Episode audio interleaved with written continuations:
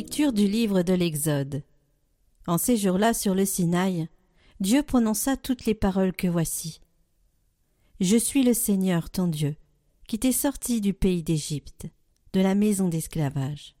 Tu n'auras pas d'autre Dieu en face de moi, tu ne feras aucun idole, aucune image de ce qui est là-haut dans les cieux, ou en bas sur la terre, ou dans les eaux par-dessous la terre. Tu ne te prosterneras pas devant ces dieux pour leur rendre un culte.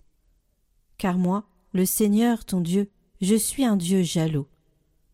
Chez ceux qui me haïssent, je punis la faute des pères sur les fils, jusqu'à la troisième et la quatrième génération. Mais ceux qui m'aiment et observent mes commandements, je leur montre ma fidélité jusqu'à la millénième génération. Tu n'invoqueras pas en vain le nom du Seigneur ton Dieu, car le Seigneur ne laissera pas impuni celui qui invoque en vain son nom. Souviens-toi du jour du sabbat pour le sanctifier. Pendant six jours, tu travailleras et tu feras tout ton ouvrage. Mais le septième jour est le jour du repos, sabbat en l'honneur du Seigneur ton Dieu. Tu ne feras aucun ouvrage, ni toi, ni ton fils, ni ta fille, ni ton serviteur, ni ta servante, ni tes bêtes, ni l'immigré qui est dans ta ville, car en six jours le Seigneur a fait le ciel, la terre, la mer et tout ce qu'ils contiennent. Mais il s'est reposé le septième jour. C'est pourquoi le Seigneur a béni le jour du sabbat et l'a sanctifié.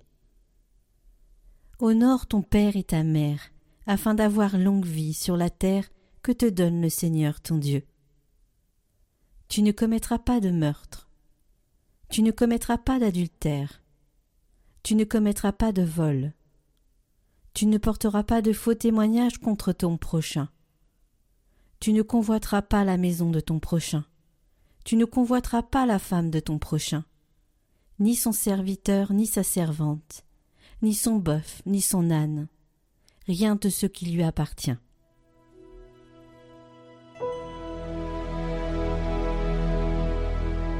Seigneur, tu as les paroles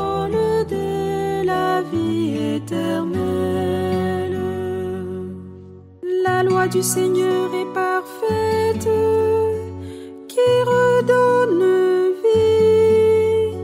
La charte du Seigneur est sûre, qui rend sage les simples. Les préceptes du Seigneur sont droits, ils réjouissent. Le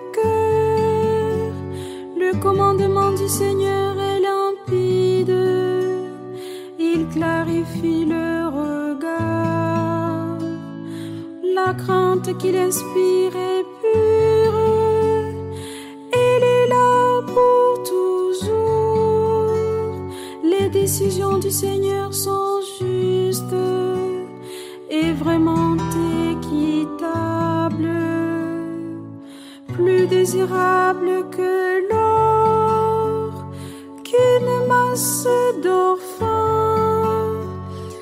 plus savoureuse que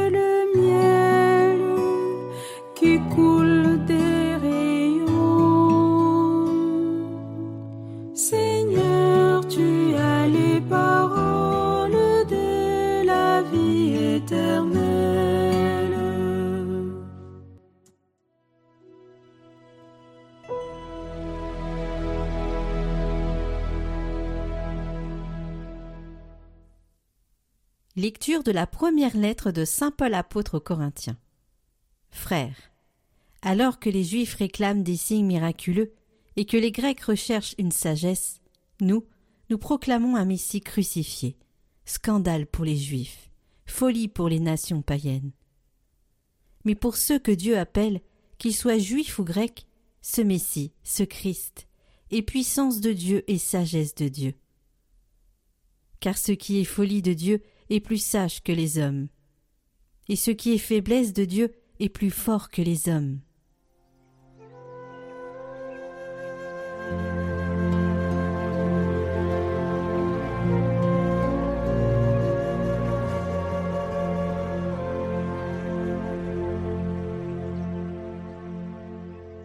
Évangile de Jésus-Christ selon Saint Jean. Comme la Pâque juive était proche, Jésus monta à Jérusalem. Dans le temple, il trouva installés les marchands de bœufs, de brebis et de colombes, et les changeurs.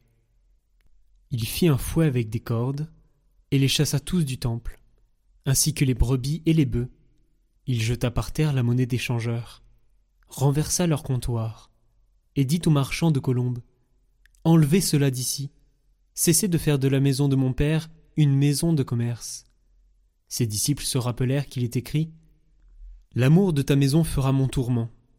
Des Juifs l'interpellèrent. Quel signe peux-tu nous donner pour agir ainsi? Jésus leur répondit. Détruisez ce sanctuaire, et en trois jours je le relèverai. Les Juifs lui répliquèrent. Il a fallu quarante-six ans pour bâtir ce sanctuaire. Et toi, en trois jours tu le relèverais? Mais lui parlait du sanctuaire de son corps. Aussi, quand il se réveilla d'entre les morts, ses disciples se rappelèrent qu'il avait dit cela. Ils crurent à l'écriture et à la parole que Jésus avait dite. Pendant qu'il était à Jérusalem, pour la fête de la Pâque, beaucoup crurent en son nom, à la vue des signes qu'il accomplissait. Jésus, lui, ne se fiait pas à eux, parce qu'il les connaissait tous, et n'avait besoin d'aucun témoignage sur l'homme. Lui-même, en effet, connaissait ce qu'il y a dans l'homme.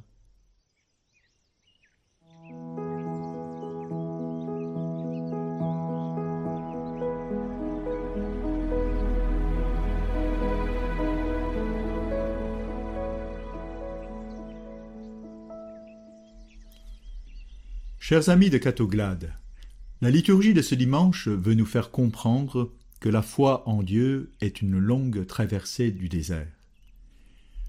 Nous lisons dans l'Évangile Pendant qu'il était à Jérusalem pour la fête de la Pâque, beaucoup crurent en son nom à la vue des signes qu'il accomplissait. Jésus, lui, ne se fiait pas à eux, parce qu'il les connaissait tous. Lui-même, en effet, connaissez ce qu'il y a dans l'homme.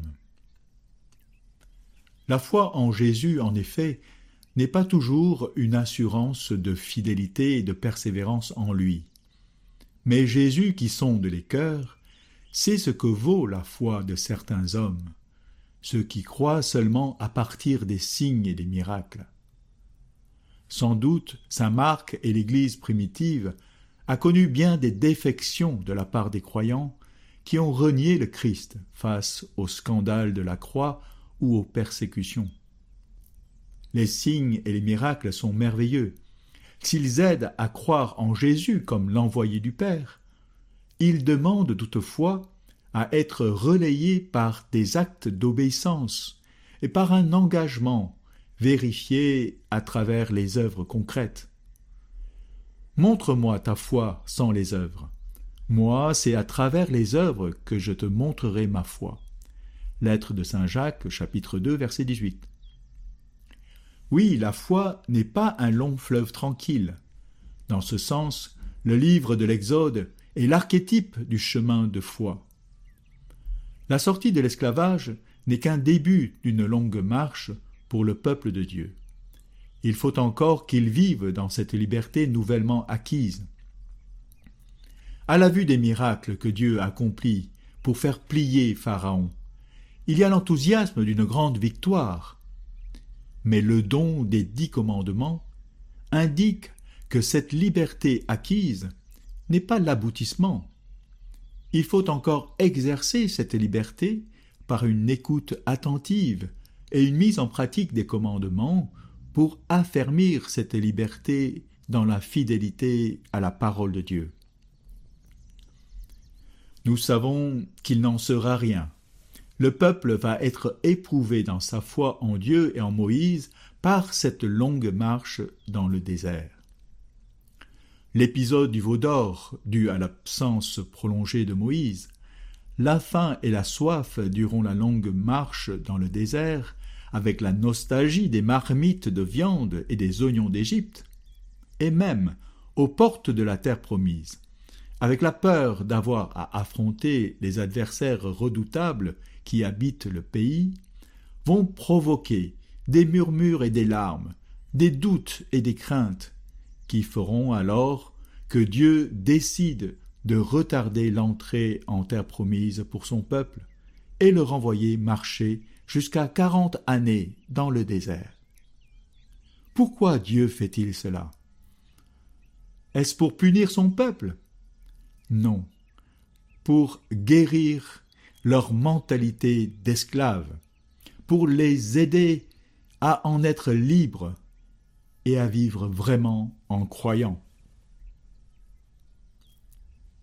Pour nous, la route vers Pâques est longue comme notre pèlerinage sur terre avant de parvenir à la patrie céleste.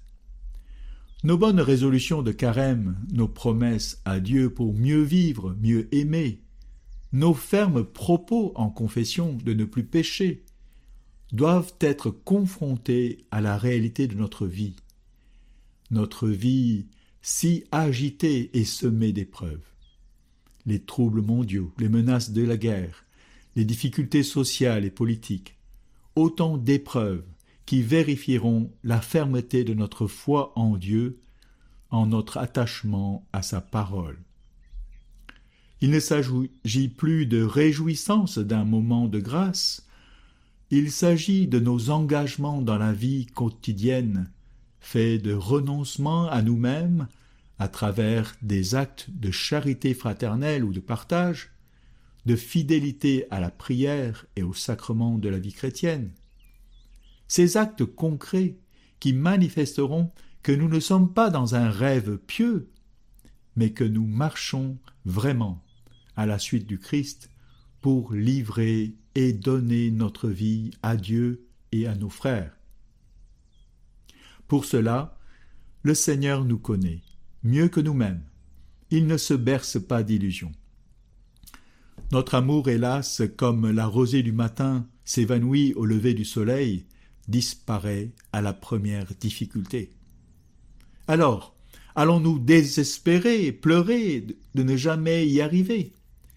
Dans nos chutes, nos défaillances, nous pourrons toujours compter sur la douce miséricorde divine pour nous relever encore et encore. Voilà la seule arme qui ne nous fera jamais défaut, la miséricorde. Cette miséricorde que l'Esprit dépose en nous pour que nous l'exercions vis-à-vis de nos frères. La miséricorde pour nos frères, notre charité pour les plus pauvres, les plus petits, les plus faibles, sera le levier et l'essor pour continuer notre marche des quarante jours, afin de parvenir à la joie de Pâques, la joie d'une vie nouvelle en Dieu. Seigneur, augmente en nous la foi, et fais-nous vivre de ton esprit dans ta charité, pour te plaire en tout ce que nous ferons pour toi et pour nos frères et sœurs. Amen. Prions pour toutes les intentions déposées en commentaire cette semaine. Notre Père, qui es aux cieux, que ton nom soit sanctifié, que ton règne vienne, que ta volonté soit faite sur la terre comme au ciel. Donne-nous aujourd'hui notre pain de ce jour. Pardonne-nous nos offenses, comme nous pardonnons aussi à ceux qui nous ont offensés et ne nous laisse pas entrer en tentation, mais délivre-nous du mal. Amen. Je vous salue Marie, pleine de grâce. Le Seigneur est avec vous. Vous êtes bénie entre toutes les femmes, et Jésus, le fruit de vos entrailles, est béni. Sainte Marie, Mère de Dieu, priez pour nous pauvres pécheurs, maintenant et à l'heure de notre mort. Amen.